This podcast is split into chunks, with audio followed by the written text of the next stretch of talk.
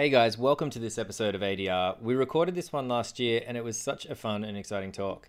We caught up with designers and art directors Letta and Wade, and they are the epitome of a working pair. You probably know their work. I don't think designers and art directors really covers it. We had a blast talking some pretty nerdy stuff just before they flew out of Sydney towards the end of last year.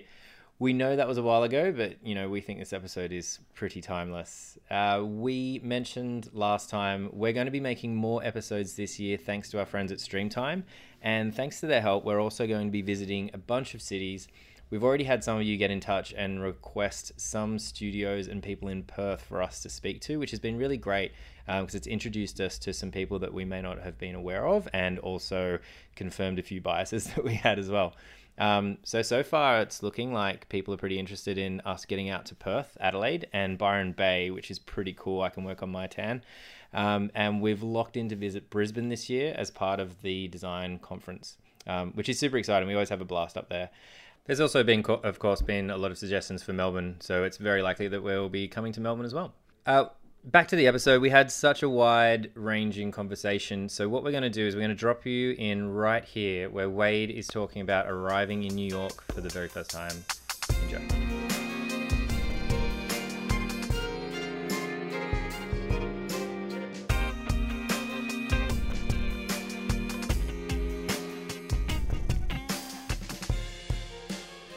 But yeah, luckily I was able to save a little bit of cash from the trip and sort of have some leeway going over to the next 2 weeks before I started the job and then start getting paid and paying for New York rent in a terrible apartment in Greenpoint that smelt and was really dirty. You had to like walk outside and into the hallway and then back into the apartment to use the toilet. Yeah, it was like a family home and I was in their old lounge room. So it was like, I had to loop around the whole apartment. Like I had to go through everyone else's rooms to get to my room. Yeah. Mm. Yeah, it was a hilarious time in my life, but it was also an amazing time as well because we had some parties and the landlord hated us and would come down and it was this Polish lady like banging on the roof whilst we're in the apartment. Yeah, pretty amazing. But yeah, then so I'd met with another Australian just for a drink and just a hey how are you, who actually told me about the J1 visa because he had moved over to New York earlier. His name is James Cape. He's now in London, but he was working at Wolfe Olins there. And Jessica Walsh sent him an email asking if he wanted a job or come in for an interview. And so, but he loved his job at Wolfe Olins. He's actually still working there, but now in London. And passed my name on. And then within a week, I had an interview with Jess. Like 3 or 4 days later, I had an interview with Stefan. Wow. A week later, I was working at Sagmeister and Walsh. Like, I didn't even send an email to them, like, before heading over. I was just like, yeah, no fucking way is that gonna sort of become anything. And then, yeah, I was working there. I'm gonna invert it legally yeah. for a little bit of time there. Yeah, and then I was there for like 2 and a bit years. So, what was that like? Just the experience of, you know, oh wow, I'm sitting with Jessica Walsh and then I'm sitting with Stefan. Like, you know, did you take a moment to kind of reflect on that at the time, or it was just happening? Every day. Yeah. Every fucking day. Like, when I got the email saying I was like, got the job and like, I had that money that was going to come in, it was kind of like, I almost fucking cried. Like, it was like, I would never have had that opportunity anywhere else. And that's like my love for New York is like within that one moment of like just going to do it and trusting something could happen, you know, and just being honest with yourself in terms of like what you want and other things will come from it. It's also like a classic like example of it's not what you know, who you know sort of situation. I mean, you were right place, right time. Totally. It was a relationship thing that got you the interview, and then that interview got you the next interview. I'm sure you had to show your work at some stage. Yeah, I showed the work at when I met Jess for the first time, and even that I only showed 6 projects. It was very efficient, just here's how I think, cool. And then when I met Stefan, it was the same thing. The meeting with him went for 15 minutes. Wow. Yeah. He's like, I like your socks, I like your shirt, your work's great. See you. Left out, yeah. Yeah, bounced out. So what socks and shirt were you wearing? And have you been wearing those socks and shirt? Yeah, I never took them off. Yeah. I still have that shirt, actually. They're both polka dotted. Right. To be honest. Yeah. Right. Yeah. Yeah. Obviously, I'm not wearing anything polka dotted now. It's all black and purple socks. But yeah, that was it. Was an amazing, like, I remember, yeah, just the weeks preceding that, just being like, fuck, I can't believe this happened. And then, like, once I was sitting there under the webcam in the middle of it, yeah, between both Stefan and Jess, like, crazy. Oh, and you're talking about the website, right? Yeah. Like, so just explain their website for people that maybe didn't see it, because mm-hmm. I still think they still have a similar sort of thing set up now. Yeah, but it, that was like the original. Yeah, it kind of, it was around on blogs and Twitter. Yeah. Like, everyone was like, oh wow, totally innovative, like no one's ever done this before. So yeah, so it was like we had buttons on the ground of the studio that were the menu buttons for the actual website, but there was a live camera that would sit above us and sort of was a live, it was a live feed that would update like every 5 seconds because bandwidth and all that fun stuff. But yeah, you could see everything, like anything on my screen, you could see like anything on my desk, you could see. Lita could spy on me when I was working there, like to make sure I was still. Yeah, I'm just still at work. No, you're not. Yeah, I'm just in the back room. I would check up on him and be like, "What's he doing now?" Yeah, also it's like Wave Tracker. Yeah, I guess that's inspired something else. But yeah, it was a weird thing, and I guess even like having that opportunity, like my parents could see that, and that's really amazing just to see that I was doing that kind of stuff. And I think the thing I learned most... They still have no idea what you do, though, do they? Sort of. They've seen our talk a couple times. Oh, cool. They understand, like, that we make stuff, yeah, and they love it and they're super happy for us, and that's all I want from them. I think that's one of the best ways for your parents, yeah, to understand what you do is, like, come to our talk and... Yeah. Get a good idea. Or I mean, for our parents. Yeah. So my dad has come to the talk we gave in New York, but my mom still hasn't seen it. But I think she's convinced that she knows what we do. Is that why she didn't come? She had washing or something better? So she's like, no, been there, done that. She's like, I'm actually going to go to this gallery tonight. I've got better things to do. No, she just wasn't in New York City at the time. But yeah, those two years definitely shaped me in a lot of ways, both from a work perspective and a life mentality as well. Because like I learned a lot of things from Stefan, whether I guess he knows this or not. Like just the humility that guy has is just insane.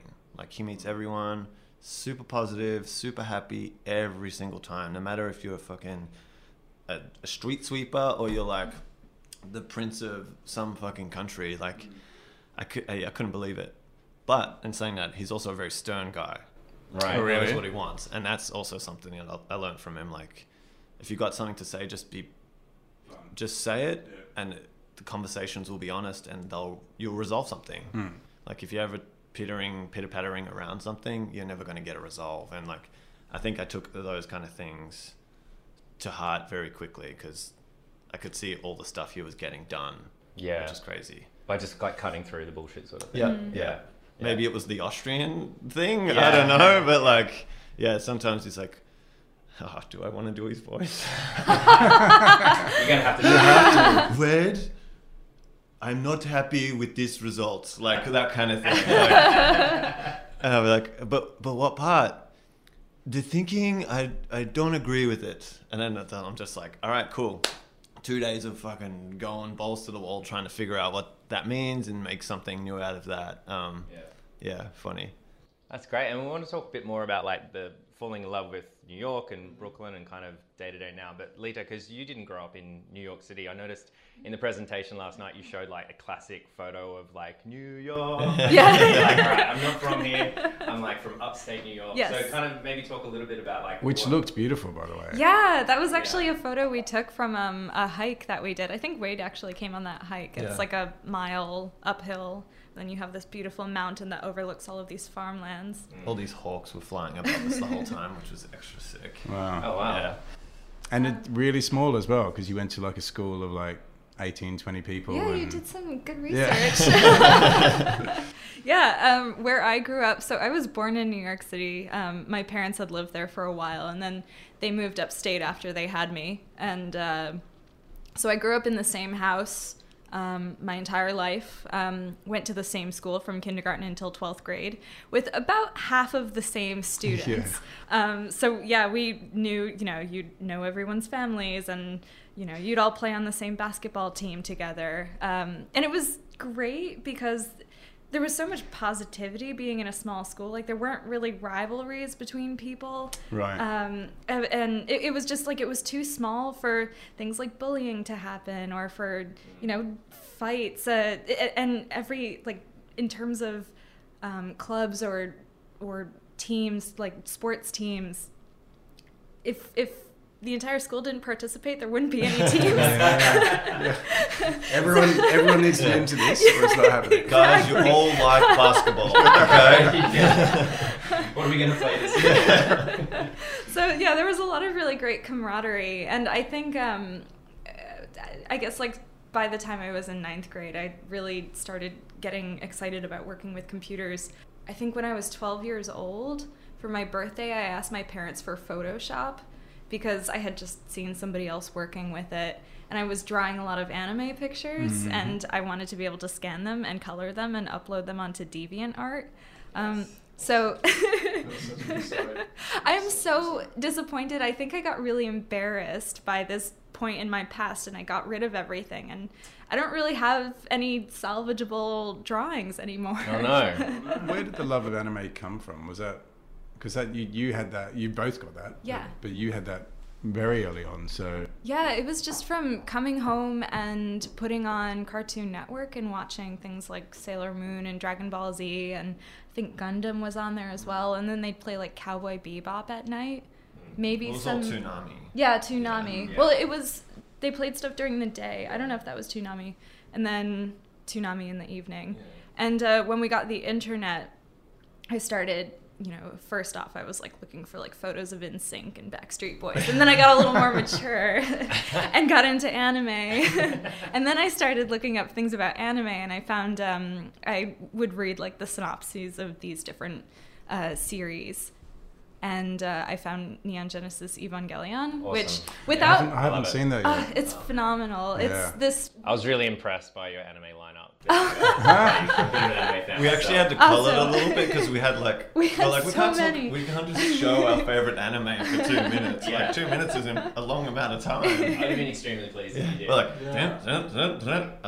We could probably give an entire talk on all of the anime that we love. One of my notes that I was going to have for this conversation, because I saw you talk last night, which was great. Yeah. Like research and everything was just super disappointing. There was no Dragon Ball Z, and then you've got like level 3 Super Saiyan. And I'm like, oh, this is talking about. I actually, when we went to Japan, I was hunting down those fucking toys like nothing else. Like we went to multiple parts of the city. I was like, all right, so it's 60. Oh, I was converting in my head, like $60 there, $33 there. Oh, wow. The size, this one's a 12-inch, this one's this. And then we're like, all right, cool. We'll sit on that, end of the trip. Boom, buy all this shit. And you were like, should I get this? Should I get this? It's like the most timid I guess I've seen you with making decisions. But when it came to these, I was like, do I get that one? I kind of want the bigger one, but I don't know. Yeah. Oh. But you got the big one. I did. Yeah. I've got the original, the Goku with the Halo. Oh, cool. So it was on like the same style models, but yeah, I've got the Goku one. Jealous. Yeah. Well, next time. Yeah, that's. We're going back in October, so we'll bring more toys. Yeah. Awesome. So back to the anime thing. Yes. We digress. So Evangelion, I read a storyline about it, and based on that, like I bought the box set and I watched it, and I was just like, fuck, I can't believe that, you know, something so complicated like this exists. And I no longer really had interest in just watching those, you know, regular.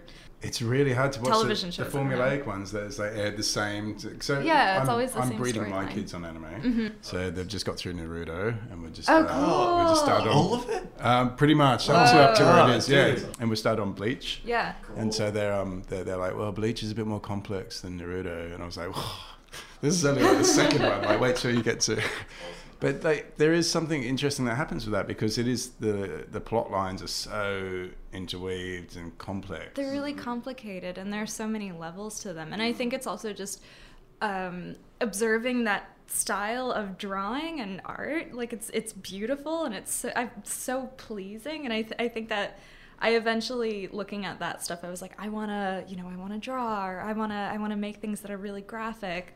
And then later, you know, going forward in school, I wasn't drawing anime so much anymore, but I was definitely starting to poke around a lot more on the computer with Photoshop and I think that's the where that focus kind of originated from, was just looking at all of those beautiful pictures. Well, even storytelling, because Theta used to be on online forums. Oh, she hasn't mentioned that. I used to, so I had a computer in my room. My dad used to build me computers, so I had this like self-made computer. Yeah.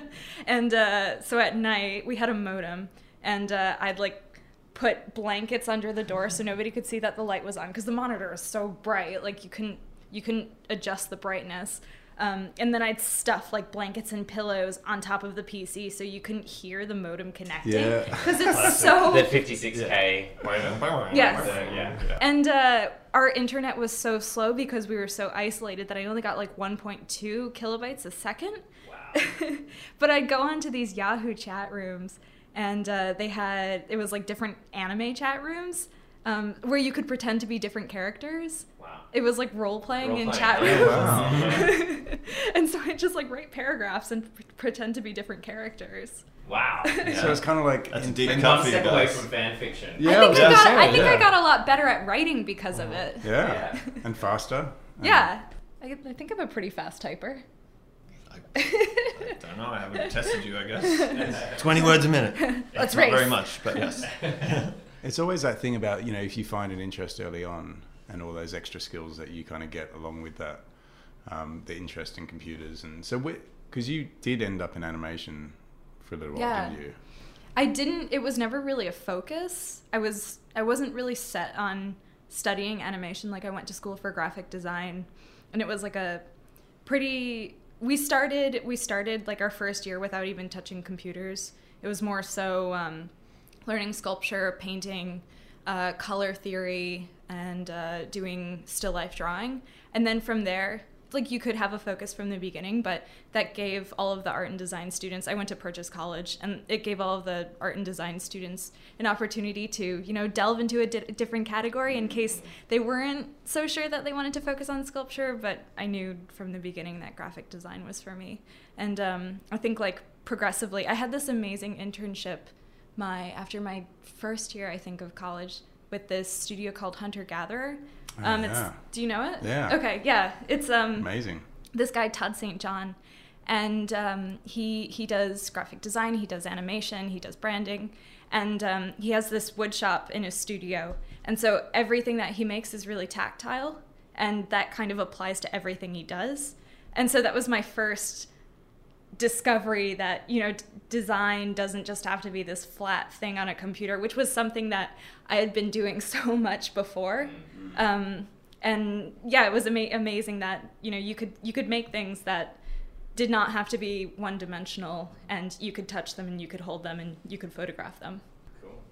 Talking about photography, and I'm sort of jumping ahead a little bit, but I've seen quite a lot that you guys are actually named as photographers as well, but neither of you studied photography, did you? No. So how did that come along? Is that just completely self-taught? Yes. Yeah. Lita was much better at the beginning. Like, all compliments was definitely like Lita knowing how to use a camera better than me. But it's also the lights and everything. I mean, you've got the full setup now, haven't you? Yeah, I guess we've got two setups now, thankfully. Like, we invested in a newer light kit, and that's sort of like all the Deus and Durga stuff, for instance, was shot on the newer kit, and you can definitely tell. You can. There's a shift, I think, in our portfolio work from, we used to use, or we still have, these three continuous light sources. They're cool lighting. They're pretty. It required us to do a lot more work in retouching, because we couldn't necessarily blanket a whole seamless with light. Yeah. So it was a lot more vignetting that would happen and things like that, and we couldn't get the shadows that we wanted. So it was, eventually it was just like, fuck, this is just so much work going into every shot. And like literally when we shot one of the first Deus and Durga photos, the one with the eyeball. Oh, it was perfect. We on like the first shot. Yeah. What have you been doing? So we're glad. Yeah. But yeah, I mean, how did that come about? Because like that, I mean, just did it come from that kind of thing of like, I want to see what this looks like photographed, and then that led to another camera and another light, and suddenly you had the studio? Yeah, I think, well, even starting in school, like, I started gravitating towards making more physical work, and the only way to, you know, document it or put it in a poster is by photographing it. But I feel like only until this year I've like figured out how to properly light things. Because in the past, like using that continuous lighting, it's, you just have this easy formula where it's 1, 2, 3, you know, putting 2 on the side and 1 on the top, and you don't have to do anything else. But there's no way to create any sort of drama or any other type of emotion. I mean, it has to come solely from like what you're photographing and not the lighting. It's just like, that's an additional medium that you get to work with. I think because Lita was also doing a lot of animation work, mm-hmm. or like stop motion stuff with Hunter Gatherer and right. that thing. Then you made applications. Yep. And I guess I'm speaking for you, yeah. I guess, in many ways here, but like learning the process through actually doing things, yeah. whether it's for the job she was at or a self-initiated thing. I think that that's... Yeah, but I guess with that, there wasn't a lot of opportunity to experiment with lights, because mm-hmm. when you're shooting stop motion, yeah. you know, everything has to be exactly the same over the course of like 3 days, and if you bump something, yep. you have to start over again. Right, yeah. So which is not fun. No. Like that. No. That's why we don't do animation.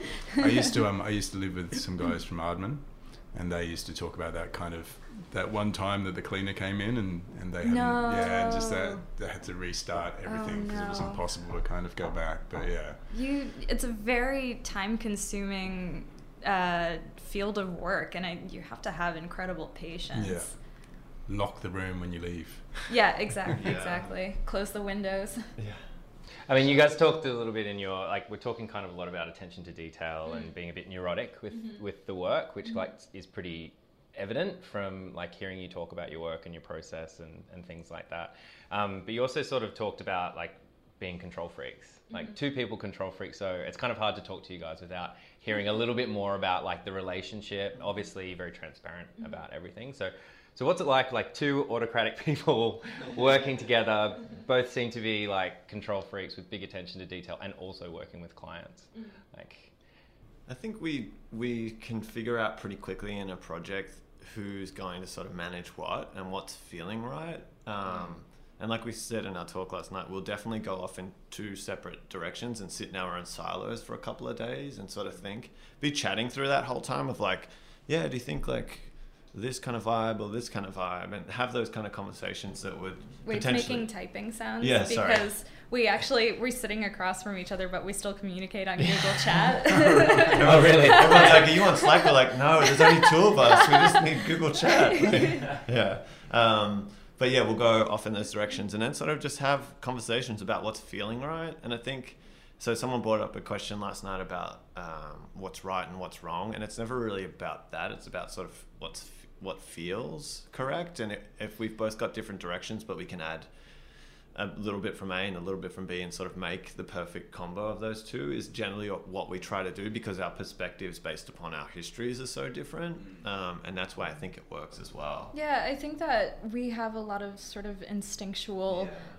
Impulses that we definitely, I don't think we've ever gotten into a heated argument over whether something is good or appropriate or not, but we definitely are able to kind of feel things out and understand whether it should or should not work. And right, it's just about asking the right questions. So like, if one of us doesn't think that the other thing is correct, but that's the tunnel we're going down at that specific point, just being like, all right, let's think about it and let's reevaluate. Does that communicate to this? Does it embody the two like ethoses of the studio and that kind of part? And then we'll just have the conversation. It might be like very critical, but we'll get the answer we want straight away and understand that, okay, scrap that, start again. Mm-hmm. This is the new direction. Let's evolve that. Yeah. Because yeah, we'll only ever show one direction as well sure.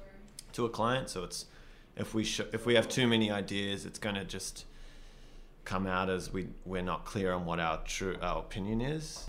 So let's dive into that, because I'm super interested in that. Because occasionally when I do design work, I'm exactly the same. Mm-hmm. I don't like the okay, here's 3 completely. Yeah. I like to think, what is the best solution that I've come up with in the time that I was given, and I think this is correct. Yeah. So you guys work in that way? Totally. Yeah, right. Have you ever worked in like a kind of here's 3 directions and then now that you like, let's never do that again? Yeah, I think it's like when you're working at a studio or you're working for someone else, and there's also this rush, you know, to produce, but it's you have to create all of these things so somebody else can distill them and create like a comprehensive presentation.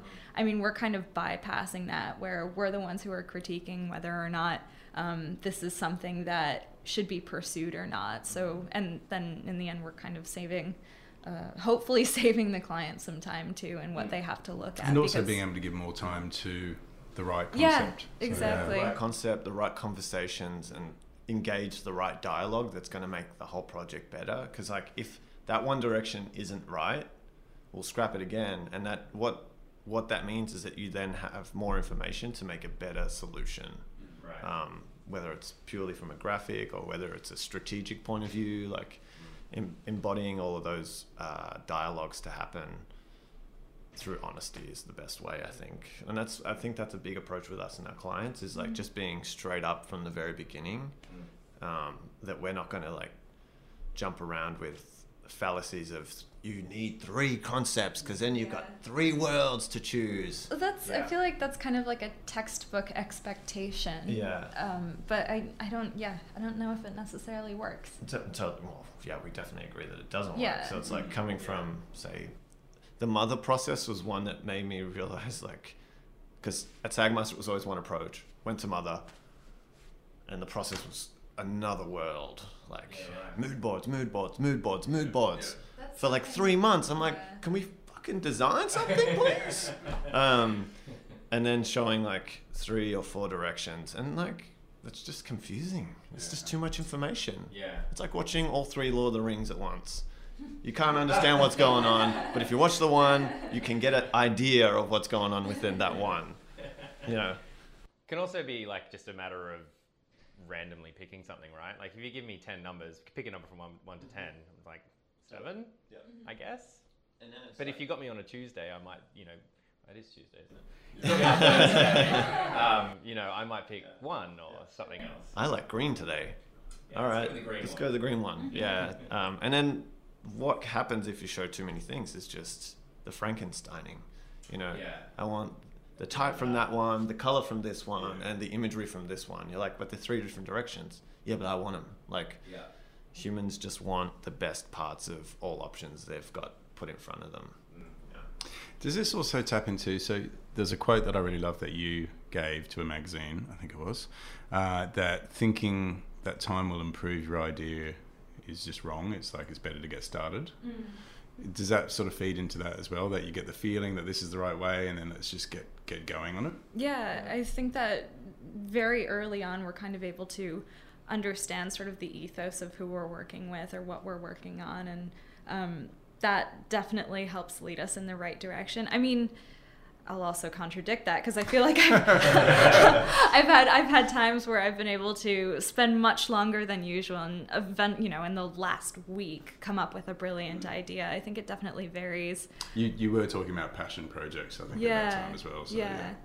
Figuring out concept is always the hardest thing, but it's also the shortest amount of time.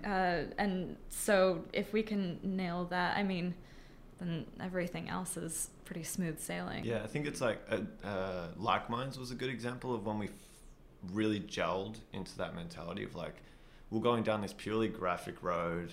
And then it was just a question one of us asked was like, why can't we do anything photographic? I think we were concerned because it's a tech conference and we were thinking, oh, this needs to look really techy. Yeah, and then we're like, no, fuck that. Like, let's make some costumes, superheroes, like, let's make our own superheroes. And that sort of sent us on a whole another world that we were like truly passionate about. We shifted our attention from who we were targeting towards versus where it was actually taking place. Yeah. And that's kind of what made us arrive at the direction that we completed with. And that was like 2 days before the presentation.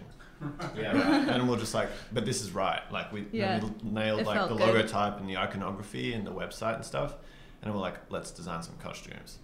It's fucking so much fun. And so then you just suddenly like, all right, like in the trenches, we know it's right.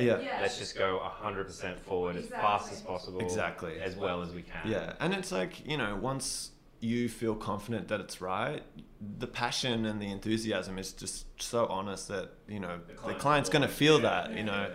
And I think that in general, that's what we want to have, is just the joy and like a passion with the clients that we're meeting, and like make sure that we want to give our clients hugs after every meeting we have. We want to make sure that we're not having to do the same thing twice either. Yep. It's like, what's great with these, you know, all the different people that we're working with, even if we are struggling to come up with a solution, typically we end up thinking like, what have we not done before, but we really want to do. Mm-hmm. And during the time of doing Like Minds, we were definitely thinking like, oh, we would really love to build some costumes. Yeah. And so that's how the entire thing derived. Mm-hmm. Yeah. And you kind of spoke about how it was only 2 days before the presentation until you kind of got the idea, like you've got, okay, that's the direction, we know it's right, let's go. Mm-hmm. Do you have any kind of strategies around what you do when you haven't found that idea? Because it's clear, right? Like, it's black and white. You guys are like, oh, we've got it. That's it. It feels right. Yeah. Let's go. What do you do when you're looking for that idea? What's your approach? Do you go for what? Yeah, we definitely need to take some time away from the studio. We have an amazing gallery scene in New York, so just jump on the train and head over to Chelsea and check out a few galleries. Or sometimes we just need to take, you know, the rest of the day off and go see a movie or something. Thankfully, there's a lot at our fingertips. Yeah. I think it's like, now that we're working together and it's just the two of us, we can truly be honest about whether we're vibing the day or not. Mm. I guess this goes into a little separate idea of what your question was, but like, we've had days where we're like, we don't want to go to the studio at 10 or 9 or 7 or 8, like, because that varies a lot. But like, we went one day, we just went and saw fucking Star Wars and got to the studio at 2, and we were so energized, we were ready to go the whole day, just because we took that time to just engage with what we wanted to do non-work wise. Like, and then like we talk about in the presentation, like life and work, we truly believe that those two are intertwined. Like, and that how refreshed we felt when we got to the studio is a really good example of that, because we're like, we were ready to work until 2:00 in the morning if we needed to. We didn't, but we just were re-energized and re-engaged with what we're making because of taking that time. I think that to your question as well of like, what do we do when we're, you know, 2 days before and we don't have it done, it's like, yeah, we understand, you know, you don't feel the guilt of stepping outside as in if you were in a full-time job and you went out for like a 2-hour coffee, but we can do that and also understand that we might need to work until 2 in the morning and, you know, handle things in a more casual manner. There isn't this fleeting, you know, this intense feeling of urgency and stress. I mean, I think that since we started working together, since we started our own practices instead of working for other companies, like, I've never been as stressed as I used to be. Mm-hmm. I feel I'm in such a healthier mindset than I did when I had the importance of like pleasing superiors. And that also kind of comes back to that agency studio mentality of like, oh, hey, like, you know, we're under the pump, you're 5 minutes late. What do you mean you're leaving early to go and have dinner? Like, you know, we've got a client presentation tomorrow, like everyone else is here. And that idea of, I can't leave on time, I need to overwork.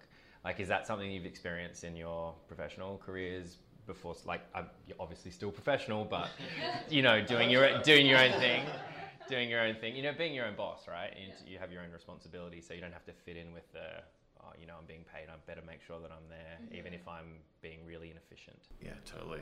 Like, when I was at Mother, there was a lot of that. Let's just hang out and be here for a long time without doing anything. But companies also strive to create that culture that doesn't want to, you know, doesn't encourage their employees to leave. I mean, that's what these massive tech companies are doing too. Yeah. You never have to go off campus to go get a sandwich. Right, sandwiches are right here. Yeah. We'll bring you a sandwich. What do you want on it? We'll take care of that. One sandwich here, thanks. I've heard your work described as directed play. Is that fair, do you think? Directed play? I don't know if I want to call it play. Yeah. I mean, I feel like I respect the word, and I think it really brings a great ethos to, you know, a practice. Yeah. But I feel like we're more in the realm of I'd like to use the word experimentation, which is maybe a more directed form of the word play. Yeah, I feel like with the word play, it means that there's like a designated spot for doing that. Yeah. And I think like we really look up to this couple who have now passed away called Arakawa and Jins, and their mentality, like they have this one amazing quote, "We have decided not to die."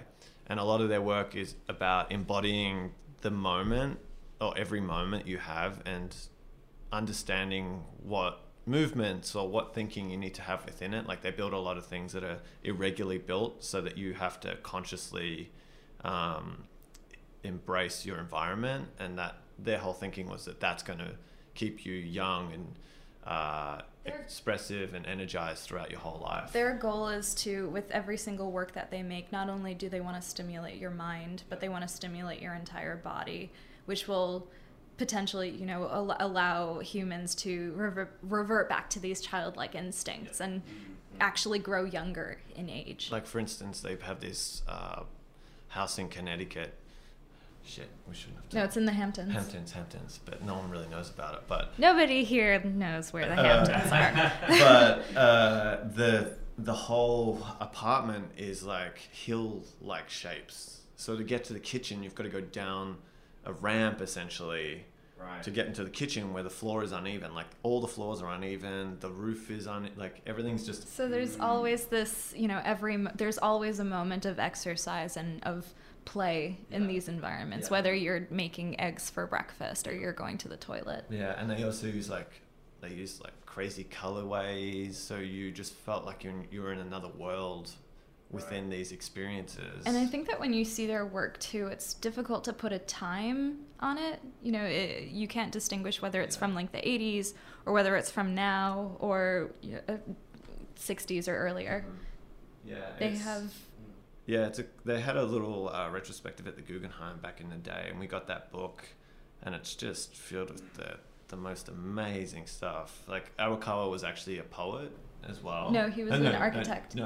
Yeah, he was an architect, but he also made artwork, which was really poetic, right, but also like tongue-in-cheek. It was this weird thing where you could say like very Lawrence Weiner mixed with like Julian Schnabel-y, but much smaller scale kind of thing. And it's very... But wasn't he a bit instructional as well, like Sol LeWitt? Yeah, slash Sol LeWitt minus the painting and stuff. But it was...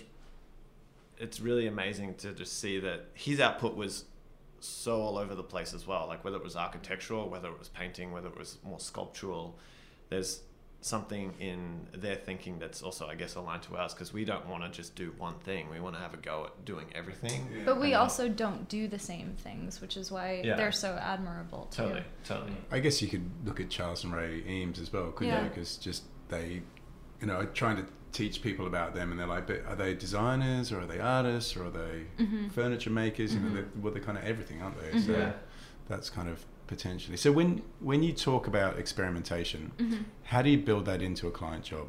So do you have time that you allocate, or is that done outside?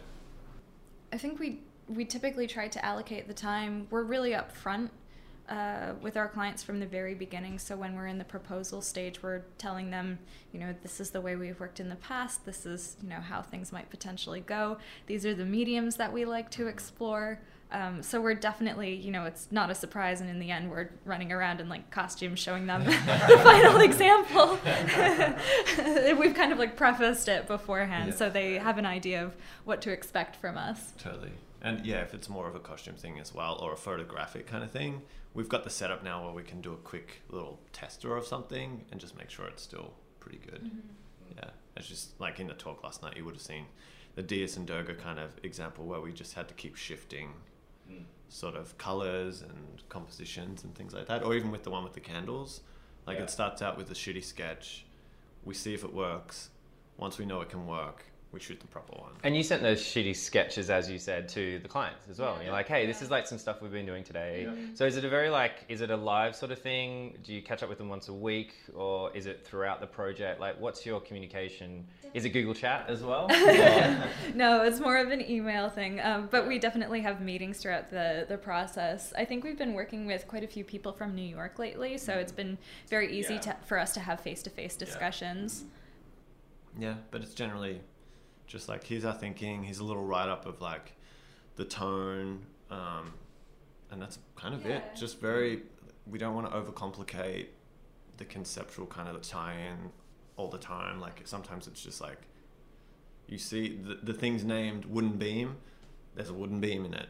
Yeah. You don't need to make like too big of a jump to tie the things together. But we definitely, when it comes to, you know, when we're sending sketches or something art direction related, writing is also extremely important in order to convey what you're thinking and make sure that everyone's on the same page. Because like if you see a sketch of just a hand with wax dripping from it, I mean, it's pretty concise, but there might be something else there. You might need a couple of words. And not like, this is going to hurt. Especially if it's a quick sketch. Like, okay, the person's not on fire. I need to explain just a couple of words in here. What are you working as now as well? Do you work under Letter & Wade, or are you under your studio name? Which is... tricky. Ikou, is it Ikou? Yeah. Yeah. Okay. And where's that come from? Is that from? Find that. Yeah. Oh, you're a good researcher. Well, shit. I mean, the stickers on our suitcase. Yeah. So yeah, we haven't really been giving out our studio name yet, just because we're creating a website for it. We're working on a couple of different projects, but that will launch a bit later this year. Yeah, we don't like to do things in halves, so. The website's designed, shout out to Sons & Co, but we've got to... we have to get our shit together. We've got to get a lot of video and imagery, a lot of content ready to then put into this amazing site that they've built. So that's a classic situation of the web guys like, hey, just give me the content, we'll build you the site. And you're like, just build a site and we'll get you... The content will come, the content will come. See, you know, if you build it, they'll come. Yeah. So yeah, that will come out and that's exciting to sort of... because. I think for the most part now, like when we do conferences and things, no one really knows what to put our names down. There's no way that you can put both of our names down, because like my last name is 11 letters long, and so it just takes up the whole page. It's like sometimes you can't even fit Lita on there. When we spoke it off, they put us as two separate entries, but at the same time, we're like, we get why you did it, but... maybe people are going to be confused. We're speaking separately, but at the same time. Like, are they both on the same stage, talking at the same time, overlapping one another? What's the deal? You're just on one side, I'm on the other, we're both speaking at the same time. You can choose what you... I'm going to speak to this part of the audience. And put a line down the center of the stage. Where's the name come from? So Ikou is the Japanese word for one individual, you know, significant thing. And so when you say Ikou, it's one individual thing of significance next to one individual thing of equal significance, which is kind of how we depict ourselves. You know, we're two individuals, and we still, even though we're doing everything together, have our own, you know, distinct ideas and aesthetics, but we're still a whole. So that's pretty perfect. That's really nice. And it's completely different than what I thought it was. Oh, really? Because I was looking up the 15th century Japanese uprising, which was called Ikou, I think it was. Oh, really? And I was like, oh, maybe it's got something to do with that. I know they're into Japan. It must have been Japanese like the uprising. Well, we got a weird thing of when we were in Japan last, and we told people, they're like, you mean like the comedian that's in all the makeup ads? And we're like, what?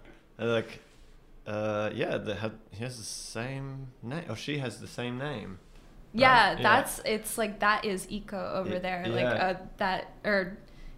She goes by that name.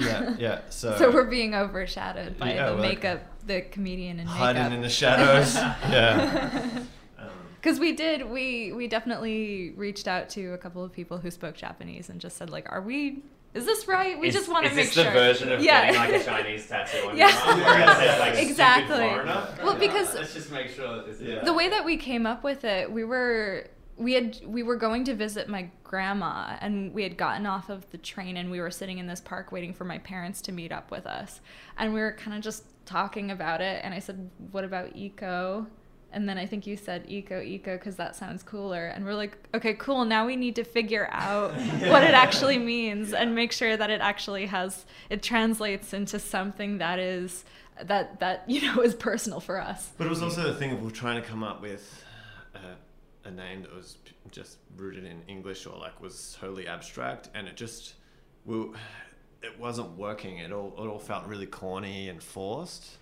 And then we're like, because we didn't want to combine our names. Yeah. I mean, because the leader, like we said, leader's name is really long. So, so it came in like, what happens if we take sort of a meaning from somewhere else and sort of embody that?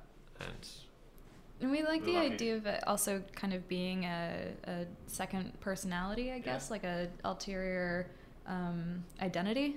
Mm-hmm. Yeah. So, soon enough.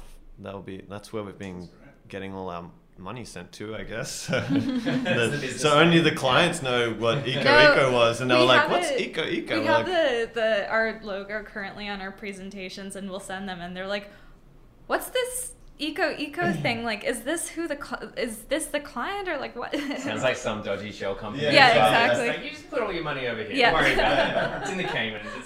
It's legit. Don't worry, guys. Yeah.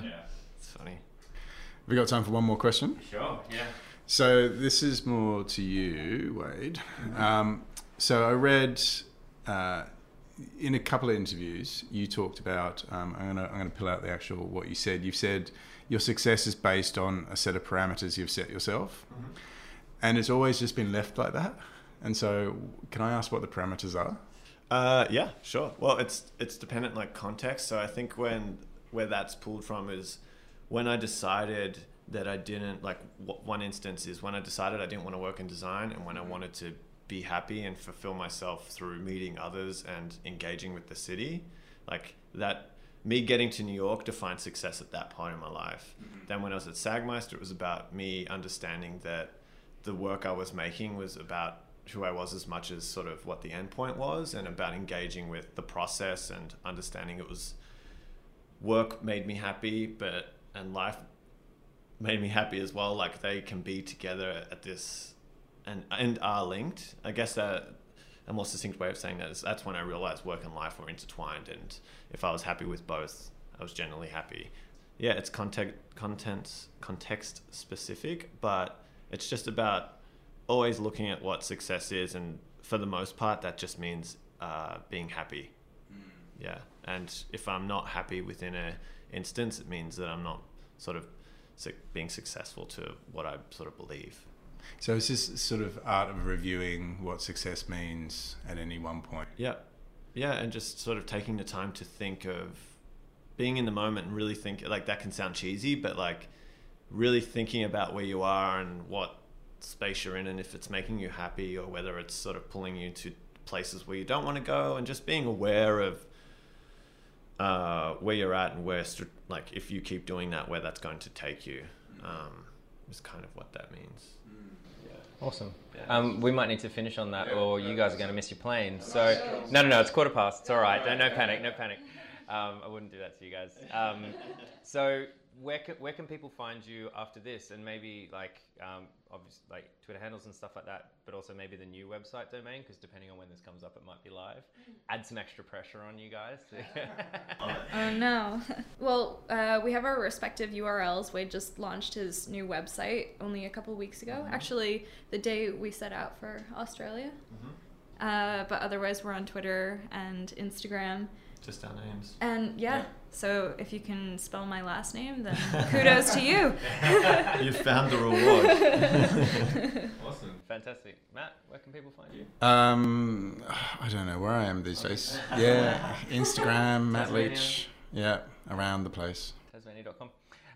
And you can find me at Flynn Tracy on most things, and you can find this episode and more at AOSdesignradio.com, and you can follow the show on Twitter, Instagram, and SoundCloud at AOS Design Radio. good luck with the rest of the trip, and thank you so much. Thank you. Thanks for having us. So good to be here.